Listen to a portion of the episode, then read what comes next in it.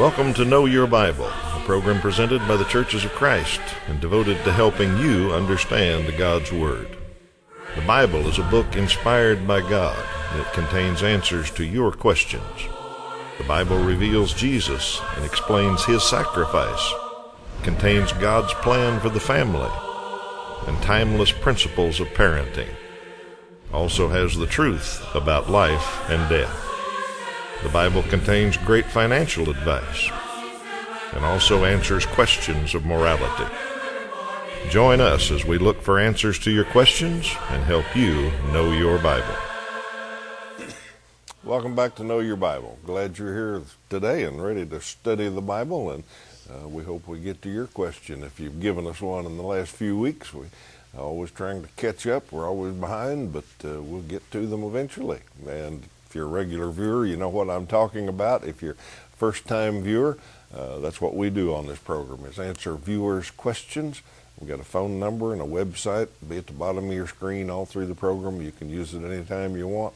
And uh, tell us what you'd like us to talk about. And that's what we do, is answer your questions, and hope that helps you know your Bible a little bit better.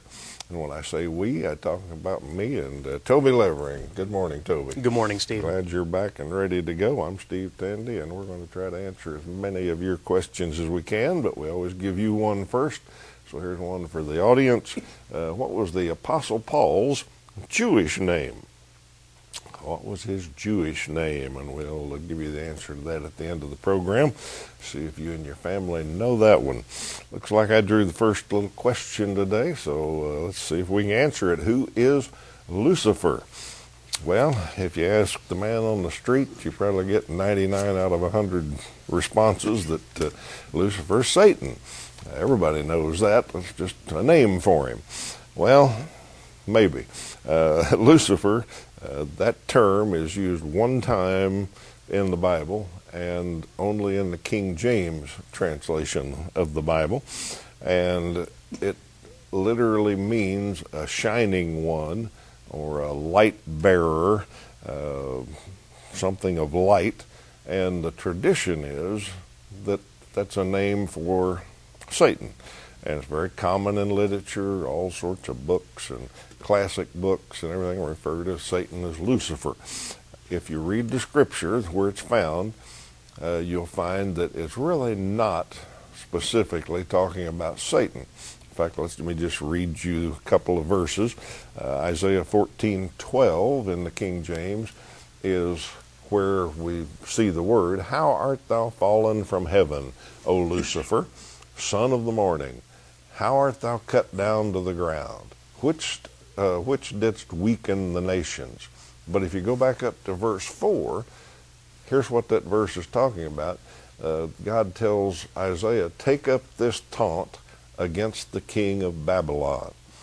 So verse twelve is referring to the king of Babylon. That whole chapter is a prophecy against uh, the king of Babylon. Now, some people think that it has a dual meaning, that it's also talking about Satan, and a lot of it sounds like it.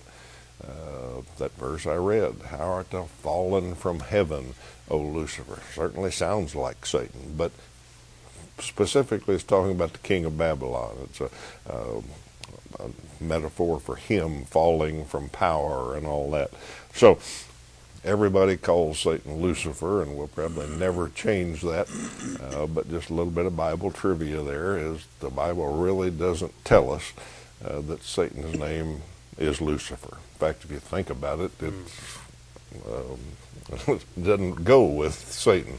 Uh, Lucifer's a bearer of light, uh, a shining one, and maybe that's what he was in heaven, but he's certainly not a shining one now, so maybe we ought to stick to Satan or the devil or uh, some other worse name for him than, than shining one. All right, okay. Uh, someone wants to know, how do you know your loved ones are in heaven? Well, my answer to that is you can only know, and really only anyone can know, of your position in heaven, uh, depending on whether you know Jesus Christ or not, whether you believed in Him whether you trusted him. The Bible word for that is faith. In a, in a trusted, not just intellectually, but trusted enough to do what he said to do. In Matthew chapter seven, Matthew records Jesus' Sermon on the Mount, and during part of that sermon he said this: "Every tree that does not bear good fruit is cut down and thrown into the fire, and you will recognize them by their fruit. Not everyone who says to me, 'Lord, Lord,' will enter the kingdom of heaven, but the one who does the will of my Father who is in heaven." And uh, he's very clear about it. Um, there is only one way to the Father. Jesus said, "I am the way, the truth, and the life. No man comes to the Father except through me." So Jesus is the only way. Now, how do we get into Jesus? How do we show that we love him? Uh, by doing what he said to do. Very simple.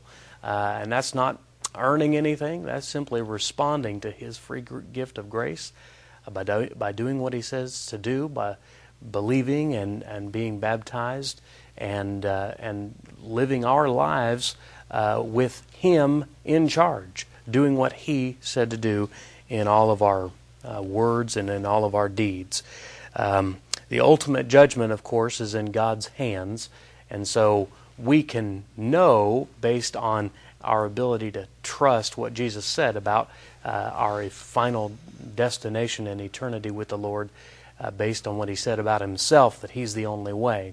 Um, but that final judgment will be in the Lord's hands, and uh, it's up to him, but that's based on what his word says. Uh, let's look at First John chapter five, verse thirteen. "I write these things," the Apostle John said, Uh, "to you who believe in the name of the Son of God, that you may know you have eternal life." If you trust him, if you believe him, uh, if you do what he says to do, uh, then you can know, uh, not just for a family member, a loved one who's already passed on, uh, but you can know for yourself. And that's the most important thing. I hope that helps. Okay, thanks, Toby. We've got a short little question. What's an original sin? What is original sin? All right, let's start with this one. First, let's go to the dictionary and see what it says, and that'll help us explain what the Bible says. If you look up original sin in any dictionary, it'll probably tell you two things. Uh, first one, it'll say it's the first sin uh, by Adam and Eve. Original sin. The original sin was Adam and Eve were sinless. They lived in the garden. They had everything going for them. They had one rule. They weren't supposed to eat off of that one tree, and they did it. Uh, that was sin. That was the original, first sin. Okay. Then the dictionary will tell you original sin also means uh, the doctrine of what Adam and Eve's sin caused. And that doctrine says that people get uh, receive death. We all have to die because of the original sin. And secondly, we receive the guilt. We're born guilty because of what Adam and Eve did. Okay, that's what the dictionary says. The original sin was what Adam and Eve did, but then there's a doctrine that men have come up with that original sin means that when we are born, we all are going to have to die physically, and we're born guilty, or guilty of the sin that Adam and Eve committed. Okay, that's the dictionary. Dictionary doesn't always agree with the Bible, because the dictionary just reports what is common usage. If you go to the Bible, it says original sin is, yes, it's what Adam and Eve did. That was the first sin. That was the original sin. And it caused physical consequences. You read the curse that God put on Adam and Eve afterwards. It said, because of this, you're going to have to die. Uh, you didn't have to die when you were in the garden, but now you're kicked out of the garden, you're going to die. And everybody after you is going to die. So that's the physical consequence that came as a result of the original sin. But you read all through that curse, and you won't find anywhere where it says anything about the guilt. Uh, we don't inherit the guilt of Adam and Eve. So that's where the Bible disagrees with the doctrine of original sin. The doctrine of original sin that some churches teach is that we have physical death and we have spiritual guilt because of Adam and Eve. The Bible doesn't say that. In fact, the Bible says just the opposite about the spiritual guilt part of it. Let me read you a verse and show you that. Ezekiel chapter eighteen, uh, verses nineteen and twenty. Let's look at that together. Uh, Ezekiel says, "Yet you say, why should not the son suffer for the iniquity of the father? When the son has done what is just and right, and has been careful to observe all my statutes, he shall surely live. The soul who sins shall die. The son shall not suffer for the iniquity of the father, nor the father suffer for the iniquity of the son. Uh, the righteous of the righteous shall be upon himself, and the wickedness of the wicked shall be upon himself." Okay, God speaks very clearly there in Ezekiel that uh, if you wonder about this, a son isn't guilty because his father did something wrong. Uh, the righteousness of the righteous is on them. The wickedness of the wicked is on them. It's not about who your ancestor was and what they did wrong. So there's where the Bible disagrees with the common doctrine of original sin. Adam and Eve committed the original sin, the very first one. Because of that, all humans have to die, but all humans are not born with the guilt of that sin. Uh, they bear that guilt. And we, when we begin to understand things and know what God, who God is and what sin is, uh, we have a tendency to sin. Uh, but we don't have the guilt of Adam and Eve's sin. So what's original sin? Hope that explains it. Let's take just a moment and talk about a good way to study the Bible. And we have some free materials that we like to give to our viewers if you want them. If you're interested in studying the Bible, we got some help for you. Uh, we've got all sorts of Bible study helps, and we're coming up with more here in the near future. So uh, we're going to provide more ways for you to study the Bible, but Uh, what we've got right here on the screen is the first set of lessons. There are eight lessons in it. Good way to study the Bible. Uh, good overview of the Bible. Not a denominational thing or a human creed. It's just Bible study. And we think that's a good thing for us to do. So uh, start with the Old Testament and the New Testament there are the first two lessons. Then you learn a whole lot more about the Bible. Uh, by sitting down and doing each lesson, hopefully you'll form a little habit of regular Bible study and be ready for the other advanced courses that we have beyond this. You can keep studying the Bible and knowing your Bible for a long time uh, with Know Your Bible study tools. So use the phone number, website, tell us you want it. We'll get it started for you. Absolutely no cost, free of charge to you. So let us know you'd like it and we'll get it started. Toby. All right, if you were asked the question uh, that maybe we've all had a thought about, why would God accept Abel's gifts but not Cain's? Did God show favoritism? Well, the story of Cain and Abel is found in Genesis chapter four, and if you've ever uh, undertook to read your Bible, you come upon that story pretty quickly, and you may wonder, well, why does God uh, accept one the offering from one brother but not the other? What's the deal? And is God showing favoritism? All right, well, let me answer uh, the two questions. Let me answer the favoritism question first. My answer to that is God did not show favoritism.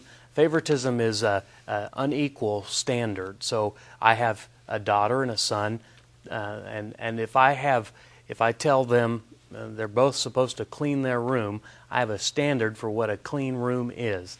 Make the bed, pick up the stuff off the floor, put your dirty clothes away, uh, make sure there's no trash or anything, empty it out if it needs to be. Uh, and, and that standard should be the same for both of them.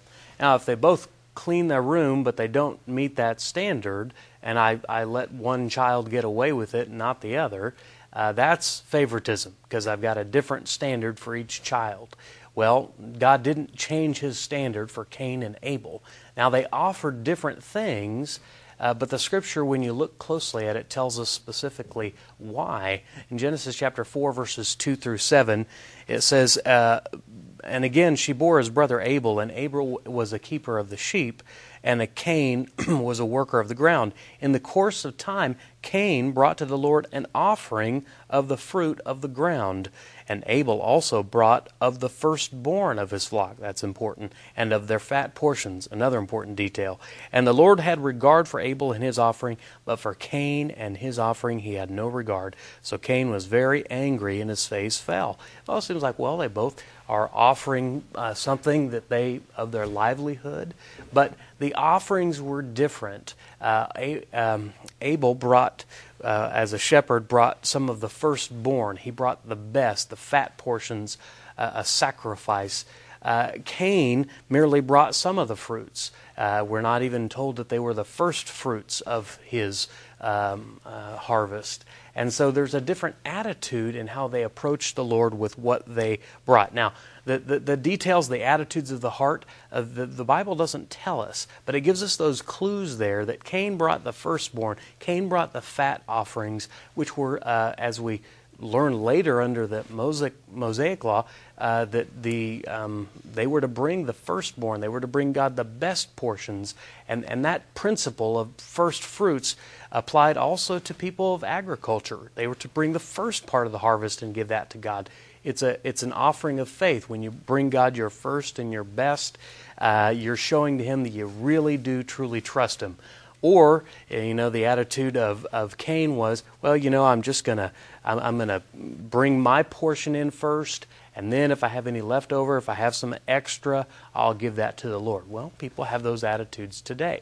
Hebrews eleven four says it was by faith that Abel offered a better offering than Cain did. By faith he was commended as righteous. He did what was right because he showed his trust in the Lord by doing uh, by giving him the first portion and the best portion of the sacrifice. So, uh, what exactly God required? Did He spell it out for them? Well, the Bible doesn't give us that detail, but but He does know their hearts just as He knows ours, and He know, knew uh, that Abel offered a better sacrifice because Uh, it was by faith. It was tr- showing his trust in the Lord. Abel worshipped in faith. Cain didn't.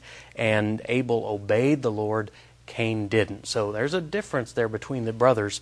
And when you think about it, your own life with the Lord, uh, there's a very distinct attitude in one who worships, uh, who loves the Lord, who does things by faith, who gives God their best instead of just uh, their leftovers.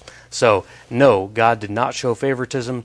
Um, and the reason He accepted Abel's gift and not Cain's was because Abel's was offered in faith and uh, showed true trust in the Lord. Let's look at Acts ten, thirty-four through thirty-five. Then Peter began to speak.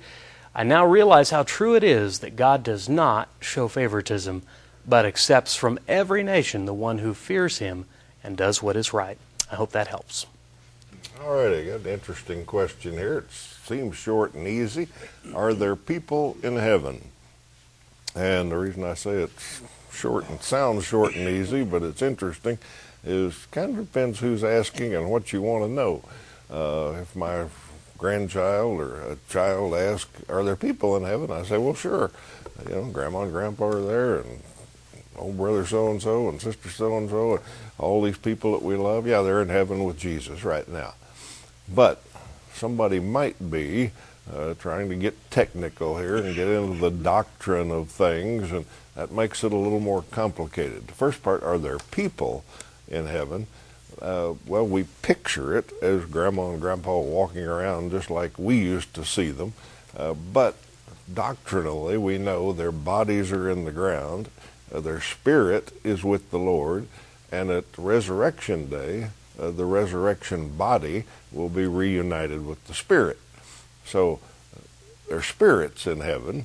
Uh, we don't know what they look like or if they look like anything. We don't understand that yet. Uh, so when you say, are there people in heaven, you have to understand that part. Second part is, what do you mean by heaven? Uh, heaven we call where God is, the throne room of God, and God and Jesus are there right now, and that's the place of God and all that. But the Bible also says at Resurrection Day, when Jesus comes again, uh, after the judgment, there's going to be a new heavens and a new earth. Uh, the city of God is going to take its place there in the new heavens. And so the ultimate heaven doesn't exist yet. But if you mean by heaven where God is, yes. Uh, I believe the answer is just like I'd tell my grandchild, yes, there are people in heaven. Uh, Paul said it this way, and maybe this explains it the best we can. In Second Corinthians five eight, uh, Paul said, "We are confident, I say, and would rather be away from the body and at home with the Lord." So whatever your doctrine of heaven is, or your doctrine of spirit and resurrection, body, and all that, we know this. When we die, we, our spirit, leaves the body and it goes to be with the Lord, assuming we're one of his children. So uh, are there people in heaven? Certainly, yes. Are there doctrinal questions that we could spend a little while talking about? Yes, but yeah, there's people in heaven. All right, let me take a moment and invite you to visit the Church of Christ near you. Uh, Churches of Christ keep this program on the air, and we appreciate them and like to mention some each week. And uh, every few weeks we mention the home church of Know Your Bible, because the folks there uh, provide a lot for this program and started the program a number of years ago and still support it heavily. Uh, the Northside Church of Christ up on North Meridian in Wichita, Kansas uh, is the home church of Know Your Bible, and Toby and I both attend there, and uh, along with a whole bunch of other really good Christian folks, and we'd invite you to visit us sometime. Uh, if you live in the Wichita area, or you're maybe passing through on vacation, we have folks that stop in, and we're always happy to meet them when they tell us they watch the program, and uh, glad to meet some viewers. So stop in and see us sometime, uh, wherever you live, whatever market you're watching in. Uh, there's a Church of Christ near you, and you'd find a group of folks that think and study about the Bible a lot like we do on this program. Uh, drop in, give them a visit, tell them you heard about them on Know Your Bible. Come visit us sometime. All right, Toby. Yeah, a viewer asked, uh, when I use God's name in vain and then ask forgiveness, am I forgiven? Uh, I'm trying to keep from saying it. Well, I, you know, a, a lot of variables there that I don't have, and it depends a great deal on the condition of your heart. A person who says it, and then maybe they've been a, a using foul language and the Lord's name in vain all throughout their life. Maybe they were raised in it and they're just so used to it, it's just a habit, and then they're very sincerely trying to break that habit. Then yes, I think uh, certainly I know you can be forgiven, and I think you can also break the habit as well. It may take a little bit of time. Now, if it's a person who just, you know, really doesn't care too much and, and doesn't hold God's word with uh, God's name with reverence, and just kind of does it and doesn't see it as a big deal, I think there's a bigger problem there. So really, in truth, only you and the Lord can know your heart on this one. But I'm going to assume you are sincere. And, of course, if you're a Christian, you can be forgiven of any sin, every sin that you've even ever thought of or will commit. Now, Jesus paid the price for at the cross. Uh, and we're told in John that if you walk in the light, as Jesus is in the light, uh, you're promised that Uh, continual cleansing from all sin. Uh, Jesus said in Matthew twenty or twelve, verse thirty-four, "Out of the overflow of the heart, the mouth speaks." So when we're talking about this problem of using the Lord's name in vain, we're really not talking about a mouth problem. We're talking about a heart problem. And so I think something that will help you is to begin to revere God's name, to read through the Psalms, to think about what He's done in the story of the Bible and in maybe in your own life and how He's worked. And when you really consider the goodness and the love and the mercy and the grace of God and His holiness and His righteousness, Uh, you really do begin to change your attitude and how you speak of the Lord. So hopefully you can change your heart. When you change your heart, Uh, the mouth begins to change as well. Some suggestions I'll give you. Like I said, read the Psalms, to be in the Word in general more. Um, uh, filter what you put in. Uh, if you're watching foul T V and hanging around with people who use the Lord's name in vain, that's going to be a problem for you to be able to stop do that. Uh, replace it with some uh, listening to uh, podcasts, uh, Christian teaching, uh, reading the Bible, uh, Christian music even. Uh, those things will help you. And certainly, speaking of help, ask the Spirit for help. Help Him to ask Him to guide your heart to say the right things. Let's finish by looking at the verse of reference from First John chapter one, verse seven. If we walk in the light as He is in the light, we have fellowship with one another, and the blood of Jesus, His Son, cleanses us from all sin. Yes, I, I can. You, I do believe you can be forgiven, and I think there are some helps that will help you in your walk with the Lord and your talk about the Lord. Alrighty, what did Jesus mean in Matthew chapter twenty-six, verse sixty-one, about destroying the temple and rebuilding it in three days? Well, if you read Matthew twenty-six, where Jesus said that, Matthew just tells us He said it, and I can understand why somebody say, "Well, what does that mean?" Luckily, we have some other accounts, and some of the gospel writers gave us a little more detail. If we go to the account over in John, Jesus himself uh, answers it, or actually John answers it. Uh, starting in verse eighteen, the Jews demanded of him, "What miraculous sign can you show us to prove your authority to do all this?" And Jesus answered them, here's where he said it, "Destroy this temple and I'll raise it again in three days.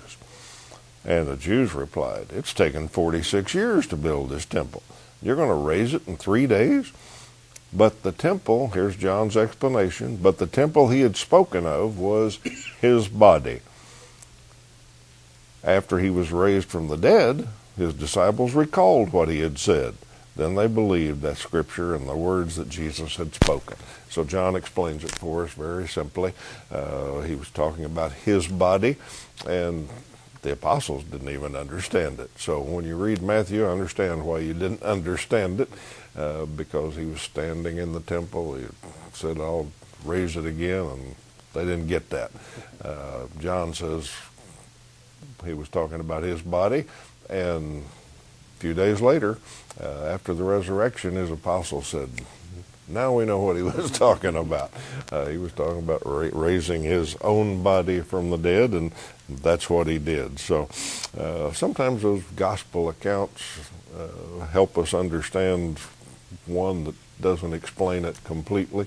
Uh, that's why some cross-references in the middle of your page, sometimes you look at those, and uh, the one in Matthew will say, "Hey, look over at John chapter two," and uh, or John chapter uh, whatever that chapter was, John chapter, yeah, John chapter two, uh, you'll get to get figure it out a little bit better. So good question, but check the other gospel accounts, or check a cross-reference, or sometimes a study Bible will help you understand that a little bit. All right, we're out of time for questions today, but we're going to be back next week and try to answer some more. Uh, if you haven't signed up for that correspondence course, today would be a good day to do that. We'll get you started on that. We always like to answer our trivia question before we quit and see if you knew the answer. What was Apostle Paul's Jewish name? And that was Saul. He was called Saul, and then once he became a Christian, uh, people started calling him Paul a little bit more, but uh, his name was Saul of Tarsus, and he was a pretty uh, well-connected Jew. He was a Pharisee and uh, knew a lot about the Jewish religion, but it turned to Paul. We're glad you've been with us today. Hope you come back next week. Till then, you have a great week.